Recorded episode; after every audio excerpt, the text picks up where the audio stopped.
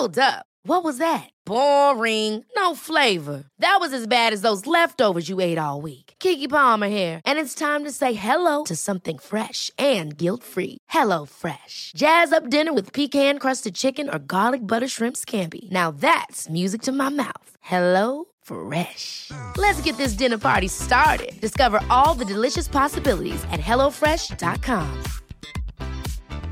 Quality sleep is essential. That's why the Sleep Number Smart Bed is designed for your ever evolving sleep needs. Need a bed that's firmer or softer on either side? Helps you sleep at a comfortable temperature? Sleep Number Smart Beds let you individualize your comfort so you sleep better together. JD Power ranks Sleep Number number 1 in customer satisfaction with mattresses purchased in-store. And now, save 50% on the Sleep Number limited edition Smart Bed for a limited time. For JD Power 2023 award information, visit jdpower.com/awards. Only at a Sleep Number store or sleepnumber.com.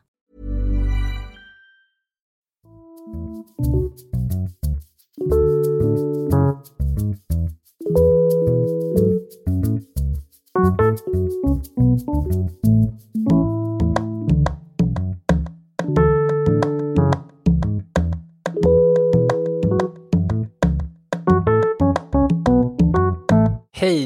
hjärtligt välkomna till ett nytt avsnitt av Sinnessjukt. Jag heter Christian Dahlström och idag vid min sida har jag BUPs finest Per Höglund. Hur är läget? Det är bra. Jag har jobbat på psykakuten i natt och eh, har fått sova lite men ändå lite trött och lite stissig här igång här. Lite stissig. Du såg ut som Kramer i Seinfeld när du kom in eh, på mitt kontor här idag. Eh, och varför kommer ni få reda på alldeles om en liten stund. Eh, idag, kära lyssnare, ska jag berätta allt som ni behöver veta om gruppterapi och Per ska prata om psykambulanser som är en eh, meganyhet som fått otroligt mycket uppmärksamhet sedan det lanserades och eh, mer om det kommer Per berätta alldeles strax. Men innan vi drar igång ska vi följa upp eh, vår utmaning från förra avsnittet, nämligen Mental Health Run-tävlingen som vi drog igång då. Vi har redan fått in ett par deltagare, vilket är jättekul. Eh, bland annat eh, Stockholms beroendecentrum kommer att delta med, eh, os osäkert på hur många, men minst tre personer. Och du hade en eh, tävlande också som du hade anmält sig till dig va? Ja, precis. Ett litet småföretag, PreciseIt, P-R-E-C-I-S-I-T som anmälde sig och eh, det är ett litet företag med fyra personer, eh, ingenjörer, IT-konsulter som tycker att jag pratade med deras vd Magnus Lundstedt. Han tyckte att deras kärnvärde liksom är en bra arbetsupplevelse för de anställda och att det är viktigt att bekämpa ohälsa. Och därför går de med och springer hela företaget. Ja, vad härligt. Hur, många var det sa du? Hur många anställda? Ja. Fyra stycken. Det är, Fyra ett, stycken. det är ett småföretag här på ja. uppgång. Men gud vad kul, då har vi både lite från, eh, från vården och eh, företag och vi uppmanar eh, alla andra att gå in och anmäla sig också. Då går ni in på mentalhealthfront.se. Jag vet att det är många privatpersoner som har av våra lyssnare som har varit inne och anmält sig också. Det känns jättekul. Men om ni vill vara med i vår tävling kan ni anmäla ert företag, er avdelning på företaget där ni jobbar, en sjukvårdsavdelning där ni jobbar eller vad som helst. Alla som anmäler ett lag och taggar oss på Twitter kommer vi att läsa upp här i podden. Och den som anmäler flest eh, får ett litet hedersomnämnande i podden när tävlingen är slut. Där vi berättar lite grann eh, mer om er helt enkelt. Skulle, vi skulle bara komplettera lite förra gången. Att förtydliga lite vilka som är arrangörerna bakom det här. Det var, det var väldigt otydligt förra gången. Mm. Och vi fick lite påpekanden om det här. Och man kan säga att Ble, blev, blev de förbannade eller?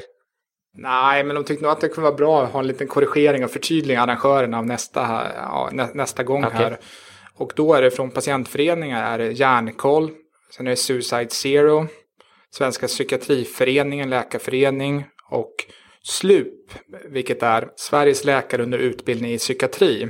Okay. Och pengarna går oavkortat till psykiatrifonden och den forskningen och där satsar de bland annat på yngre forskare som inte riktigt har kommit in i karriären. Inte de här fat cats och äldre professorer som redan sitter med anslag. Utan det går jättebra att man går till de lite yngre forskarna. Det kan, kan hända mycket spännande saker. Mm. Det, det tycker jag är superbra.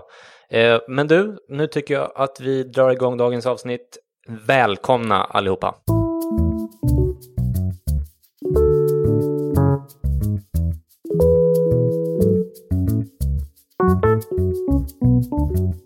Då får ni höra här lite att varför jag kom in och var lite sissig och igång idag, här. Och det är för att jag har haft en del att göra när jag jobbar på psykiatriakuten. Men också för att jag blev så glad att jag har träffat på psykambulansen. Som jag hade, jag hade hört det nämnas förut. Men det är otroligt intressant här att otroligt duktig personal som, som kommer in och hjälper till, hjälper till när det är psykiatriska problem här. Och det här är en ambulans som finns i, finns i Stockholm, än så länge i Sverige. Det är väldigt mycket intressen från andra orter och även länder. De har studiebesök från Holland ska komma hit och titta, titta på om man kan göra något liknande. Vad består den här ambulansen av? Ja, det handlar om, det är två sjuk, äh, psykiatrisjuksköterskor och en ambulanssjuksköterska som åker ut på larm när de hör via SOS Alarm. Så blir de tillkallade när det är människor som mår dåligt och vill skada sig själva eller att de står vid en bro och vill hoppa. Du pratade ju lite om det förra gången. Exakt, och du, jag sa det att jag eh, väntade på att det skulle komma antingen en polis eller en ambulans därför att jag vet att, mm. eh, alltså tidigare om jag har förstått saken rätt så är eh, standarden att polisen åker på sådana larm. Vilket ju inte är helt intuitivt, lite konstigt. Mm. Och ofta kommer polisen och då kan det bli mycket mer om man behöver slå in, man kan sätta handfängsel på människor. Utan det här är ju människor som är väldigt utbildade, liksom handplockade psykiatrisjuksköterskor som åker ut och bedömer situationen. Och det är inte alltid man behöver liksom åka in till en psykiatriakut. Utan man finns, kan jobba med mobila team. De har både de har också den organisatoriska kompetensen. Som vet hur man kan få till det, bäst, till, till det bästa. Det är inte alltid, polisen tar ju ofta bara människor åker direkt in till psykakuten. Och kan till och med sätta handfängsel på människor och så.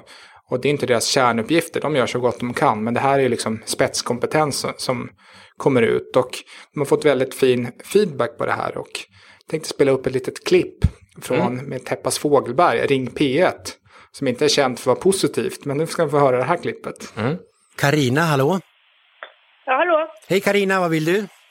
Hej. Jag hörde att du pratade om den här nya ambulans eh, bilen med, mm. som kör sådana med psykisk ohälsa. Ja. Jag har åkt den själv och, och eh, premiärturen lade ner till mitt region för en månad sedan och det rekommenderas varmt. Mm. Och det verkar ju vara en lyckad satsning det där. Ja, ja. Annars brukar man ju bli tagen med handfängsel och polis och mycket våld och misshandel. Men det här var lugnt tillväga, bra personal, de, vet, de visste vad de kunde. Mm. Skönt att, någonting är, skönt att någonting är bra, att inte... Ja, jag hoppas det blir fler sådana bilar, för det finns tydligen bara en just nu här i Stockholm. Ja, en i Stockholm och i övriga landet så tror jag man kan... Ja, jag kanske inte finns någon i övriga, men jag vet att det finns en bil här i Stockholm bara. Och den har du haft hjälp av? Ja, den åkte jag premiär då för månaden sedan i mitt, mitt region då. Den mm. har funnits sedan april tror jag, Stockholm. Mm. Tack ska du ha Karina. Hej, hej! Ja, hej! Ja, Gud vad, vad härligt att höra.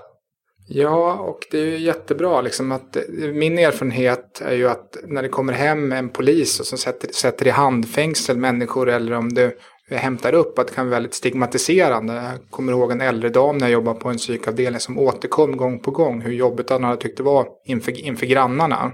Men gud, det är fint. Att man känner sig som en uttittad brottsling liksom, kan en del människor känna, känna det. Liksom, sånt. Så det här är ju jättebra att man kan hitta en annan modell som är mycket mjukare och ha den liksom, kompeten kompetensen. Mm, och det kan ju också vara så att en person blir våldsam av det, bara, bara av det faktum att polisen kommer. Att man känner sig, alltså det blir en annan stämning om en polis kommer än om, om eh, sjukvården kommer. Liksom. Um, Eh, samtidigt så, så kan det väl, liksom, även fast den ambulansen kommer så kan det ju visa sig att personen i fråga är väldigt våldsam och att man kanske måste sätta handfängsel eller något liknande. Vad, vad gör de då? Är det som vanligt då att man skickar på en polis istället? Då, då har de gjort så här att ofta är det att man åker ut tillsammans med liksom andra utryckningsfordon och, och polis. Att man inte liksom hamnar, hamnar själva där. Men de, i deras ambulans eller psykambulansen så är det inte som att det finns liksom fyra platser. Man kan sitta två och två mot, mot varandra. Och ibland, de brukar inte behöva det, men ibland kan man också ha en polis med i bilen som sitter där och då kan man ha liksom, ja, men ganska värdigt samtal eller lugna ner liksom sånt. Så det är väldigt snyggt att då kan de ta med en extra polis om det behövs liksom i bilen, men man behöver inte åka i en polis, man behöver inte åka i en polis. Man kan ta med en extra polis i ambulansen, mm. men man behöver inte åka polisbil. Liksom sånt. Jag, jag träffade faktiskt um Lisa Junker här om eh, veckan som är kommunikationsansvarig på Norra Stockholms eh, psykiatri. Och hon talade sig varm om det här eh, konceptet och hon berättade att de till och med att det har hänt att de liksom skickat med kirurger i bilen ifall det är någon som till exempel har skurit sig eller sånt där så att de kan liksom sy ihop folk på plats eller liksom så att det går snabbare. Det låter ju helt otroligt ju. Det låter, låter strålande. Mm. Och en annan sak som är väldigt, till skillnad från övriga människor i samhället, poliser eller brandmän, så är det just när de, rycker, när de rycker ut, då har de tillgång också till patientjournaler i akutbilen och kan se vad människor går för mediciner, vad man har för utmaningar och problem och diagnoser mm. och hur man, ja, hur man, hur man fungerar. Så jag tycker, det, jag tycker det är genialiskt. Om man ska... Eh, en sak som bara slår mig när, alltså, när jag får höra talas om det här, det är varför har inte det här alltid funnits? Alltså varför har, har liksom eh, standardgången varit att polisen skickas på den här typen av, av saker? Jag, jag, tycker bara att det är, en, det, det, är en genialisk idé som du säger, men den är också så pass smart att någon borde ha kommit på den långt tidigare. Håller du med om det? Mm. Absolut, och det intressanta den här historien är att liksom den som är projektledare och hittar den, en kille som heter Fredrik Bengtsson, eller en man som heter Fredrik Bengtsson, såg det här när han var i Sankt Petersburg för 15 år sedan på, på en resa. Och det har visat sig att i Ryssland har det här funnits, eh, eller Sovjetunionen då, sedan 1965. Jaså, och det finns fortfarande? Ja, så uppfattar jag det i alla fall. Ja. Gud vad skönt att höra att någonting så positivt kommer från det hållet, eller på att säga, men det, det är väl utmärkt. Ja, det men det är också inte som du säger intressant varför det inte finns här. Och vad jag känner, mig veteligen så finns det inte några andra svenska städer och inte när jag intervjuat dem här. Det finns några exempel, till exempel i Bergen i Norge där man har haft lite liknande, men det är lite, an, lite, lite annan modell som sagt. Och som sagt, nu är ju människor på väg in här och vill se jättemycket intresse av att följa med i det här och hur man, hur man, jobb, hur man jobbar. Och kanske en modell som är mer för lite större städer. Det finns det liksom under, underlaget man kan mm. hjälpa, till, hjälpa till. Men jag tror att det här kommer att bli en exportsuccé och det är ett tvåårsprojekt eh, som man satsar från landstinget som har satt igång i mars nu 2015 och håller på två år framåt. Och man kommer också se, nu har de fått väldigt fin feedback. Dels, vi hörde det här Ring P1 och även från polisen. Och, och jag har ju själv sett det när jag har jobbat de senaste veckorna, liksom att, det, att eh, när det har kommit ambulansen och i vissa situationer så hade ju den patienten eller den personen Annars hade ju liksom polisen slagit in dörren och de hade kommit in och det hade varit betydligt mer agiterat och upprört. Men de kan på annat sätt prata sig fram och ha den erfarenheten eftersom det är mm. erfarna mm. eh, ja, sjuksköterskor med psykiatri, mm. ut, extra psykiatriutbildning. Liksom. Så det här är ju en spetskompetens på mm. personalsidan. En så kallad tjänstedesign eller liksom mer hur man ser på liksom en, en service som man mm. liksom utvecklat som är, som är jättesmart. De håller också på att de ska utvärdera det här samhällsekonomiskt om det, om det blir bättre. Så, man samma, så de har också en ekonom, hälsoekonom kopplad till det här projektet. Mm. Men hittills så ser det väldigt bra ut och också, man, polisen kör ju, är de oroliga då kör de in direkt till akuten. Men i vissa fall är det lite onödigt och då kan man kanske ta det dagen efter. Men man måste kunna värdera det och då måste man ha den psykiatrikompetensen. Mm. Sen kan en del av deras ärenden kan ju ta kanske tre minuter bara ett kort besök. Och en del kan ta upp till tre timmar för att det kan ju vara en väldigt svår situation. Man måste avvärja, någon vill hoppa från en bro till mm. exempel och sådär. Men eh, de är väl rustade och det är en handplockad personalstyrka. De verkar jättekompetenta. Jag tycker de hade väldigt mjukt och fint sätt när jag sett dem och pratat med dem och de kom in med patienter. Vad gud vad härligt att höra. Det jag måste fråga eftersom jag, när, jag, när jag pratade med Marie Åsberg, jag minns inte vad det var vi pratade om, men då då sa han att det är ofta så att när man satsar på sjukvården i stort och, kanske särskilt i psykiatrin, jag vet inte, men då är det ofta så att man satsar i projekt, liksom, att ja, men här har ni det här i ett år och sen så förväntar man sig lite grann att ja, men det här eh, liksom, anslaget går ut om ett eller två år, då ska man göra det eh, utan de här pengarna. Förstår du vad jag menar? Vad, liksom, eh, vad kommer hända med det här projektet om två år? Ja, alltså jag uppfattar ju att det är så pass framgångsrikt så att det liksom kommer inlämnas i, i verksamheten. Och det finns också vad jag förstått politiskt stöd. Jag har sett eh, produktionslandstingsrådet, högsta hönset i landstinget, Anna Starbrinker uttalar sig positivt om det här. Och jag tror att det här är nog ingen fråga som går emot något block. Utan jag tror alla som är inne sjukvårdspolitiker liksom är positiva. Och det är jättebra att det ut, utvärderas. Och jag tror snarare att det kommer expandera till lite för lite med en bil. Och att det också kommer sprida sig i, i Sverige. Mm. För det besparar så mycket lidande. Det blir bättre både för patienten, slipper stigmatisering, familjen runt omkring den perso personen. Bättre när man väl kommer in i sjukvården, blir inte massa onödig, massa mindre onödigt lidande, mindre ja, mm. mindre, liksom, krång, mindre krångel och dessutom hjälper det polisen som inte, som, det här är ju inte deras kärnverksamhet, men de, de hjälper ju till med det här för att ja, men det är viktigt, det är viktigt liksom att man avlastar lite där och de har ju mm. något annat att ta hand om och, också liksom så att mm. jag tror att det är väldigt mycket win-win det, det, det, låter ju verkligen så, mm, så vi mm. får hoppas, vi, ja, det är klart att man måste utvärdera sådana här saker också. Um, det är inte, liksom, vi får väl se, men det låter ju väldigt, väldigt lovande som att man kan få sådana resultat som gör att det, liksom, att det är en no-brainer att uh, liksom, uh, inlämna det här i uh, vården som du säger. Man ser också i Bergen att när man har kört sedan 2005 att då man minskar eh, behovet av polisstöd med 80 procent, liksom, vilket är bra, bra för alla, alla parter. Sen vill jag bara säga att just att det här är SOS Alarm som dirigerar ut den här bil, bilen och den är operativ mellan 15 och 01. Alltså klockan 3 på eftermiddagen till 01 på, på natten då det brukar vara mest, mest behov. Mm. Och det är, då de, det är då de är aktiva liksom sånt. Som det, som det ser ut nu. Kan mm. säkert expanderas ytterligare liksom sånt. Men, men så ser det ut nu och det är ju fantastiskt. Jag tror att det kommer nog bli en exportsuccé där. Ja, men precis. Du, är det inte så att det redan, du, du var inne på det lite grann, men att andra regioner i, i Sverige är det så att det bara finns i Stockholm än så länge? Har jag fattat det rätt? Ja, så har jag, så när jag intervjuat, jag intervjuade en av sjuksköterskorna, Anki Björnsdotter, mm. om det här och hon berättar att det bara finns än så länge i Stockholm, även om intresset är stort. Och hon beskriver också att för dem, liksom varför, jag frågade lite vad det är för motto som, som, som styr det här och sa att de kan, de kan nog säga för sig själv men också för personalstyrkan, den lilla personalstyrkan, att de ser liksom psykiatrisk ohälsa som vilken sjukdom som helst och att det handlar om att bemöta människor och behandla människor med respekt. Mm. Vilket låter ju väldigt, ljuv, ljuv musik för våra öron här. Fin, finns det några nackdelar med det här? Mm. Jag kan tänka att det är lite svårt att prioritera. Vad, vad, att det är ganska mycket larm samtidigt och vem som kommer ut och att det finns väl en del. Det är lite nytt och hur kan man ja, samarbeta med, med SOS Alarm? Vill, åker, man ut på rätt, åker, man ut på rätt, åker man ut på rätt saker? Kan jag tänka en del, eftersom det är så pass nytt, att de måste hitta arbetsformerna för det. Mm. Och också du, du var lite inne på, projektform är alltid lite mer osäkert än en, en etablerad verksamhet som, mm. som definitivt kommer fortsätta.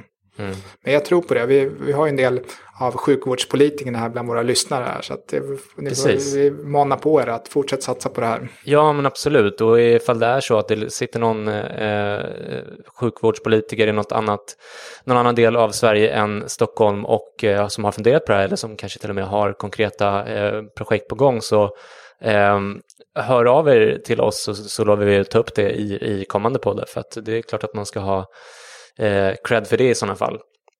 Verkligen, och vi vill ju i den här podden lyfta när det är goda exempel, när det blir bättre. Och det här är ju ett klockrent exempel Verkligen. på sånt. Gud vad roligt. Eh, hade du något mer om det eller?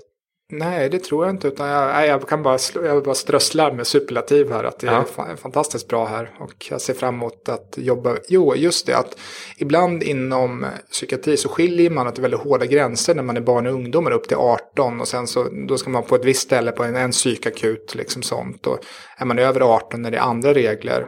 Och de här, den här ambulansen har hand om hela, oavsett ålder, vilket också är befriande så att det inte hamnar någonting där. Så det var ytterligare ett lovord. Men kör de, kör de den en till samma ställe eller kör de den till olika akuter? Ja, då kör de på olika akuter och de har ju den, de har den organisatoriska kompetensen som vet hur det är. Mm. Liksom.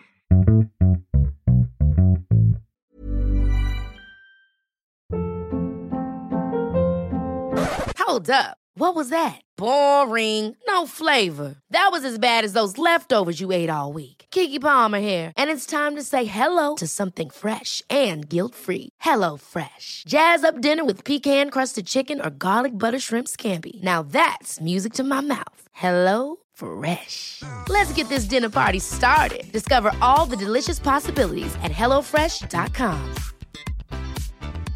Quality sleep is essential. That's why the Sleep Number Smart Bed is designed for your ever-evolving sleep needs. Need a bed that's firmer or softer on either side? Helps you sleep at a comfortable temperature? Sleep Number Smart Beds let you individualize your comfort so you sleep better together. JD Power ranks Sleep Number number 1 in customer satisfaction with mattresses purchased in-store. And now, save 50% on the Sleep Number limited edition Smart Bed for a limited time. For JD Power 2023 award information, visit jdpower.com/awards. Only at a Sleep Number store or sleepnumber.com. A lot can happen in three years, like a chatbot may be your new best friend. But what won't change? Needing health insurance. United Healthcare Tri Term Medical Plans, underwritten by Golden Rule Insurance Company, offer flexible, budget friendly coverage that lasts nearly three years in some states. Learn more at uh1.com.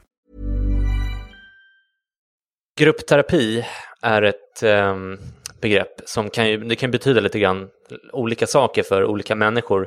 Till exempel eh, kan typ liksom anonyma alkoholister eller olika krisgrupper och sånt kan, liksom, skulle kunna kallas för gruppterapi, så det är inget etablerat begrepp eller vad man ska säga. Men, eh, och, och det är ju inte sig det är inte i sig fel att kalla typ AA för någon, slags, någon form av gruppterapi.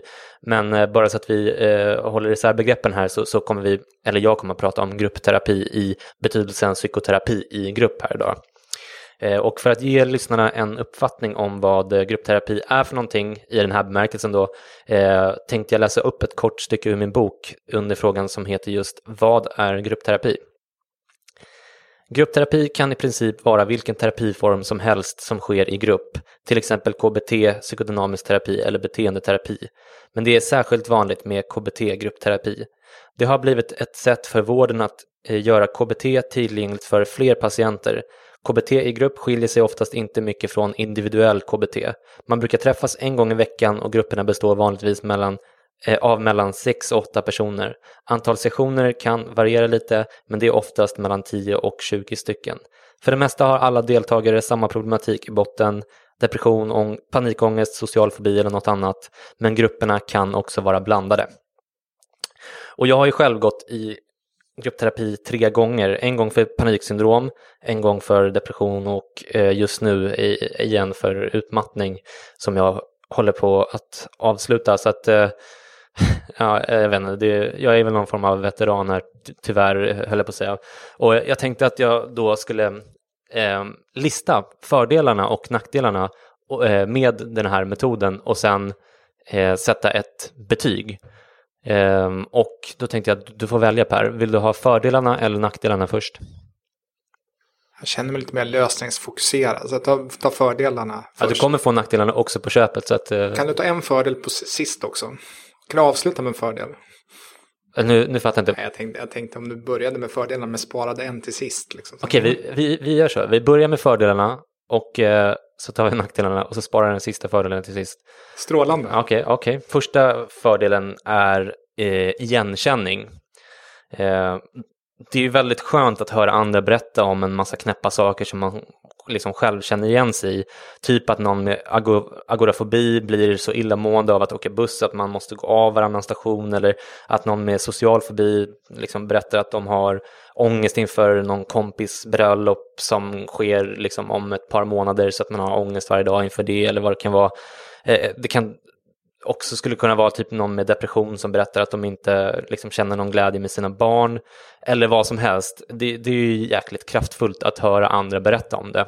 Eh, för mig själv så tycker jag att det blir särskilt kraftfullt om det är människor som man tycker verkar liksom vettiga i övrigt eller som man känner igen sig i på ett eller annat sätt och kanske instinktivt till och med ser upp till eller så. Eh, en sån person som liksom, ja men han kan också, eller hon kan också känna som jag gör. Då känner man sig, jag vet inte, det, det finns någonting i det där. Och eh, det finns ytterligare en egenskap hos människor som gör att det för mig personligen ger lite extra kraft till den här effekten. Eh, och det här är lite liksom, det är lite politiskt inkorrekt skulle jag tro och jag kanske får skit av våra lyssnare för att jag säger det här men det är så jag känner. Eh, kan du gissa vad det är jag eh, fiskar efter Per? Nej, inte riktigt liksom sånt. Jag tänker ju att det kanske är folk som är väl lika dig och sådär. Men det, nej, jag vet inte. Jag är inte riktigt säker på vad du menar. Nej, håll i hatten nu. Eh, sexuell attraktion. nej, det hade jag inte kunnat gissa. Nej.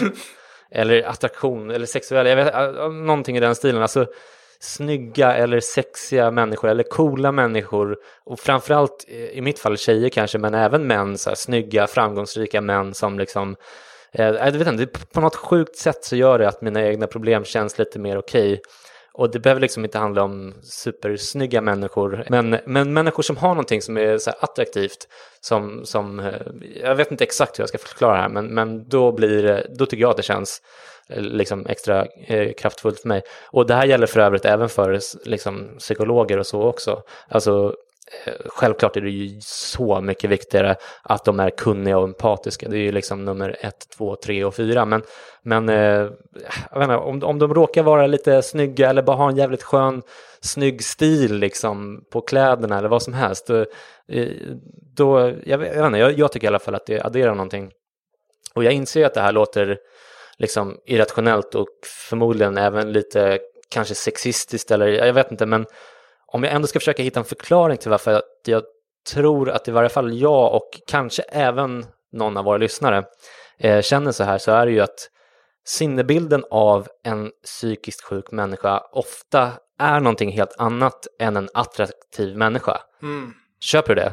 Ja, ja, absolut. Jag har faktiskt en bild i min föreläsning i slutet där jag, eh, där jag visar upp eh, ett gäng snygga eh, män och eh, kvinnor som har en eh, psykisk, eh, eller har eller har haft en psykisk, eh, psykiatrisk diagnos. Och den brukar vara jäkligt uppskattad och, jag, jag vet inte, så det, jag tror inte att det är bara jag som tänker så här, men det, det, gäller också för liksom fördomsbilden av, av en, en psykolog. Den är kanske inte lika illa, men liksom, kanske någon trist och färglös människa i stickad cardigan och, och glasögon typ. Eller är det bara jag som tänker så här? Just nu umgås jag ganska mycket med unga, unga och snygga psykologer. Nej, men det är klart det finns av all, alla liksom schatteringar i, i det också. Nej, jag vet inte. Jag tycker att ja, kanske med äldre generationer och sånt, men det känns som det med stereotyp finns ju människor mm. som olika, som är väldigt, väldigt olika, olika där. Sen tänkte jag liksom också att det är en utmaning om någon människa försöker flörta med en som professionell. Det, kan, det, blir, det blir ganska obekvämt. Då vill man ja. gärna en till människa i rummet. Och Ibland... du vill en till människa, så det är okej att flirta så länge någon annan där? Nej, men man vill att det inte ska uppstå något missförstånd ja. och sånt. Så då vill man inte vara ens, ensam i samma rum mm. som, som en person som också kan ha lite av, av missuppfattningar, lite svårigheter att, to, att, att tolka. Jag fattar, jag, jag fattar. I alla fall igenkänning i stort tycker jag är Eh, är viktigt eh, med just gruppterapi. Eh, så att vi, vi skiter i det så länge och sen så fortsätter vi med nummer två på min lista här av positiva saker. Och det är mindre fokus på de egna problemen. Och ibland kan jag uppleva när jag sitter hos en psykolog i enskild terapi då, att, att tempot blir lite för högt, att jag känner att jag liksom måste ha någonting att säga hela tiden för att det inte ska bli tyst och pinsamt, för att man inte liksom använder eh, tiden liksom effektivt. Man tänker liksom att ja, men här sitter jag och tar den här psykologens tid och, och kostar samhället typ 1500 spänn i timmen och så presterar jag inte någonting här, förstår du? Mm. Eh, och under gruppterapi så får man liksom mer tid att tänka efter innan man pratar. Man kan liksom lyssna på terapeuten, på de andra i gruppen och bearbeta tankarna mer innan man delar med sig av dem. Eh, man kan göra viktiga anteckningar för sig själv som man vill ha med sig hem och det, det gör jag jättemycket för övrigt. Och så vidare. Så att det blir liksom, på så sätt så tycker jag att liksom kvaliteten på, på, på varje pratad eller använd minut blir liksom eh, lite högre på något sätt. Eh, intressant. Ja, ja eh, inte bara, jag återkommer till, för det här är en, den här punkten är med på nackdelar också, men skitsamma. Vi tar nummer tre då. Och det är bra tips. Eh, både under terapin och i pauserna så får man ofta mycket bra tips. Det kan vara allting från liksom bra böcker och mindfulnessövningar till vardagstips för att orka ta tag i problem eller vad det nu kan vara. Och liksom, om man har bra personer i gruppen Eh, det, det, kan ju också vara, vet du, självklart, eh, behandlaren som kommer med massa bra tips, men, men eh, inte minst då från folk som har liksom liknande problem, som har tips, liksom, som har stött på saker som man själv inte har stött på, eh, som kan berätta om någonting. Liksom. Jag har fått mycket tips om liksom, som sagt bra böcker eller vad man kan göra om man nu är orolig för ett bröllop som man ska gå på eller några små tips och tricks. Liksom. V vad tänker du om det? Jag tänker att det låter jättebra. Jag tänkte också lite att det finns en del virtuella communities. Något som heter Patients Like Me, liksom sånt att man kan hitta varandra där. Och där beskrivs ofta att man kan ge varandra tips. Absolut. Och det, det, och det, det har vi, jag tror vi har tipsat om det tidigare och jag tipsade om det i boken också. Det, det som jag tycker är skillnaden här är att det är lite mer, allt det här är lite mer under kontrollerade former. Så man får inte de här knäppjökarna som, som eh, eh sådär rekommenderar liksom, ja, helt knasiga saker. Utan det, jag vet inte, det, känns lite mer, man har ett ansikte på någon och du vet, såhär, det, det är en professionell, professionell eh, vet du, miljö och sådär så tycker jag att jag, jag, jag, kan tänka mig att tipsen överlag har lite högre kvalitet på under en gruppterapi. Jag vet inte. Eh, skitsamma, vi fortsätter på punkt nummer fyra. Och det är peppning. Ofta lär man ju känna varandra ganska bra i gruppen och eh, många gånger kan den sammanhållningen göra att man liksom peppar varandra. Kanske till exempel att någon med paniksyndrom som har en hang-up på sitt hjärta och tror att man har någon form av liksom hjärtsjukdom, vilket är väldigt vanligt hos den typen av patienter, Ehm, så kan den personen kanske få en uppgift att gå till en hjärtspecialist och sen lämna det bakom sig och då kan gruppen liksom uppmuntra hen att göra det och liksom eh, gratulera dem när de kommer tillbaka och har gjort det. Och det tycker jag är ganska fint faktiskt. Eh, punkt nummer fem eh, är lite inne på, det är lite samma sak, eh, grupptryck. Och det kanske låter lite konstigt och det är möjligt att det kan vara en nackdel också, men under en gruppterapi så kan man känna lite liksom, grupptryck att faktiskt göra det man får i uppgift att göra från sessionen innan. Man får ju ofta, så här, i alla fall eh, eh, KBT, då får man ju liksom ofta uppgifter att göra mellan sessionerna. Om då sju andra personer sitter där och har gjort sina uppgifter och så, och så, och, eh, och så har man liksom inte, då är man den åttonde som inte har gjort det, då, då, då kanske man liksom lite grann eh, tar sig kragen och gör det till nästa gång. Och som sagt, det här kan ju också verka negativt också, alltså om, om man till exempel är så pass deprimerad att man verkligen inte orkar och känner sig ännu sämre när det blir tydligt i gruppen att man inte pallar med att göra saker. Eh, men min erfarenhet är att eh, även liksom den typen av saker behandlas på ett ganska positivt sätt och ganska professionellt eftersom man har en terapeut med. Det vill säga att man blir inte klandrad av varken terapeuten eller gruppen utan man snarare blir liksom uppmuntrad och att gruppen accepterar att personen får hålla sitt eget tempo så man går, liksom, man går inte exakt i samma tempo utan man, man kan få liksom, eh, halka lite efter och det, det, är inte hela världen. Liksom. Så det, det, som sagt, det hänger ihop lite grann med förra punkten om, om pepp. Men eh, jag tycker ändå att det är värt att nämna för sig självt eh, också. Så, men det låter ju mycket som om jag sammanfattar att man, att man stärker varandra i den här gruppen och det är socialt positivt och sen också att man får också ytterligare kunskapskomponenter som man, eller kunskap som man delar med varandra. Absolut, och det, det är min erfarenhet i alla fall och jag tror att det är ganska många som upplever det på det sättet. Sen så beror det ganska mycket på också hur gruppen är sammansatt, liksom. vad det är för typ av personer som, som kommer dit och så. Men, men överlag så, så, tro, så tror jag det, absolut. Jag har en, en positiv grej kvar, men eh, med din lite märkliga uppmaning här så, så sparar vi den till eh, efter nackdelarna. Nackdelarna då, det är till att börja med att dela med sig av problem med andra. Och eh, det är ju så att man måste, eller måste, men det är ju hela poängen med det här, det är att man måste dela med sig eh, med, alltså av sina problem med andra människor, vilket ju inte alla är bekväma med. Alltså det kan ju var nog så jobbigt att berätta om sina liksom, innersta hemligheter för en terapeut, en psykolog och sådär.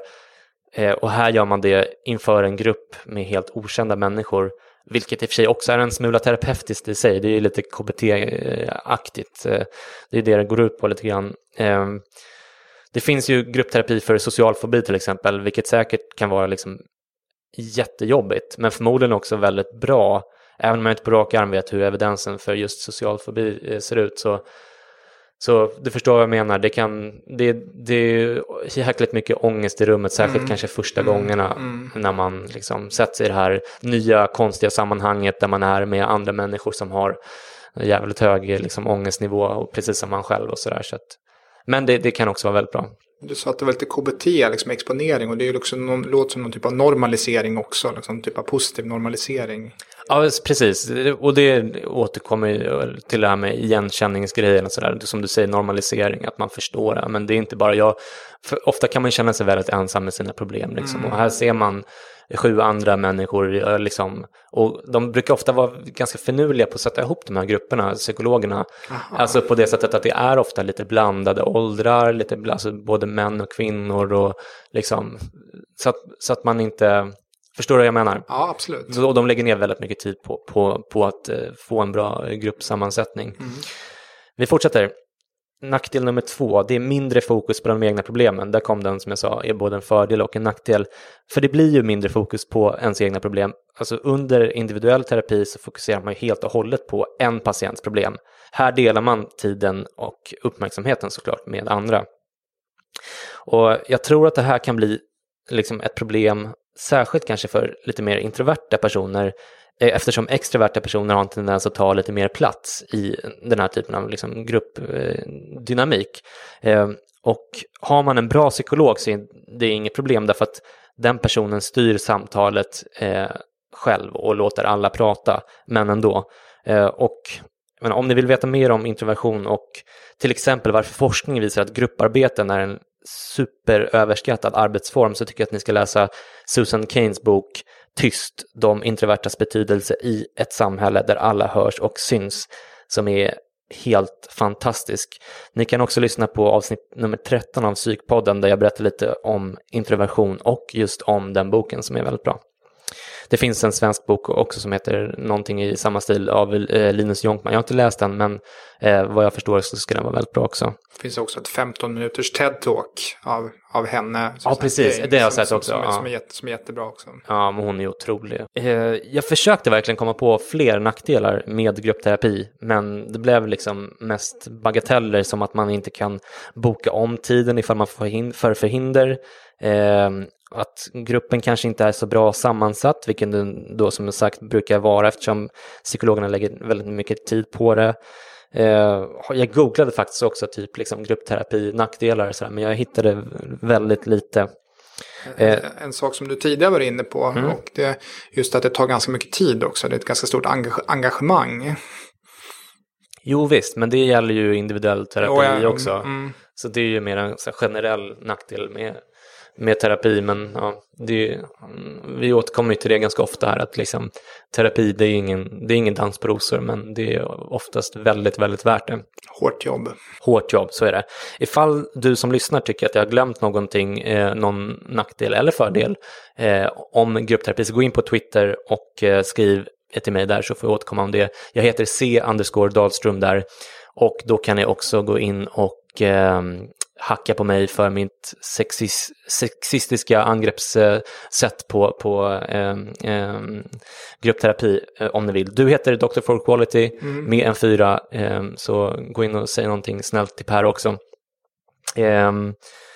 Den sista fördelen är ekonomi. Och det känns ju alltid lite trist att behöva prata om ekonomi i samband med hälsa. Men faktum är att gruppterapi är betydligt billigare än enskild terapi. Det är givetvis bra för sjukvården och skattebetalarna, men eftersom vi fokuserar på patienten i den här podden så finns det ju en väldigt viktig sak som kanske inte alla tänker på i, på det här sättet. Eh, eftersom det kostar mindre så blir det ju tillgängligt för fler. Eh, och när jag blev sjuk 2007 var det liksom, ja det var fan men nästan omöjligt att få tag på KBT.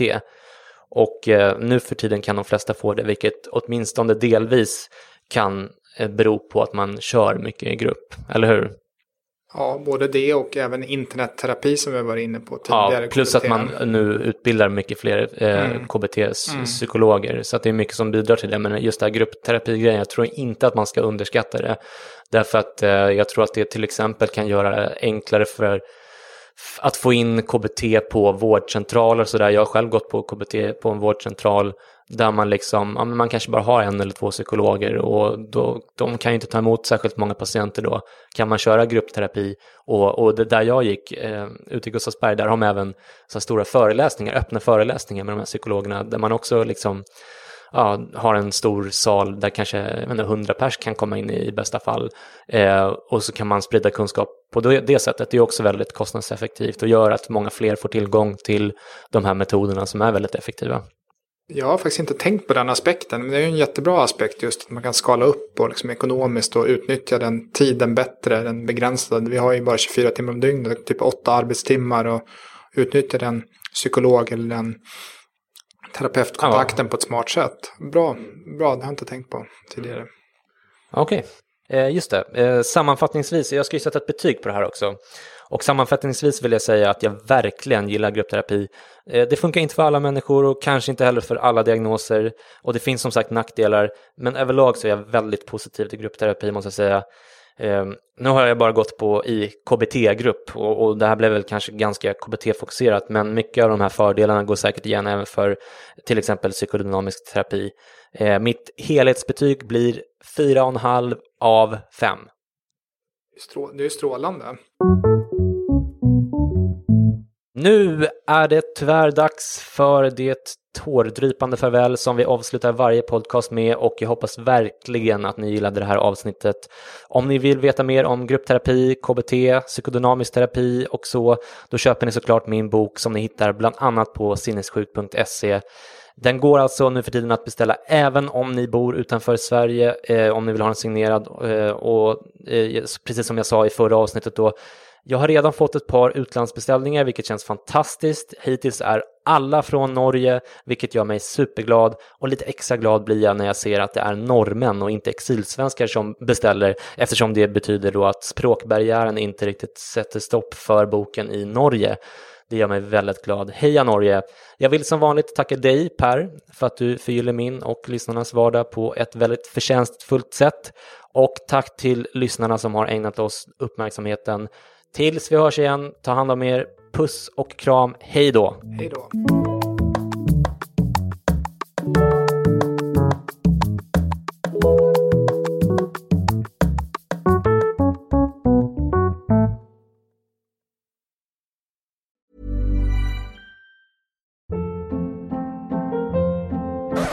Hold up. What was that? Boring. No flavor. That was as bad as those leftovers you ate all week. Kiki Palmer here, and it's time to say hello to something fresh and guilt-free. Hello Fresh. Jazz up dinner with pecan-crusted chicken or garlic butter shrimp scampi. Now that's music to my mouth. Hello Fresh. Let's get this dinner party started. Discover all the delicious possibilities at hellofresh.com.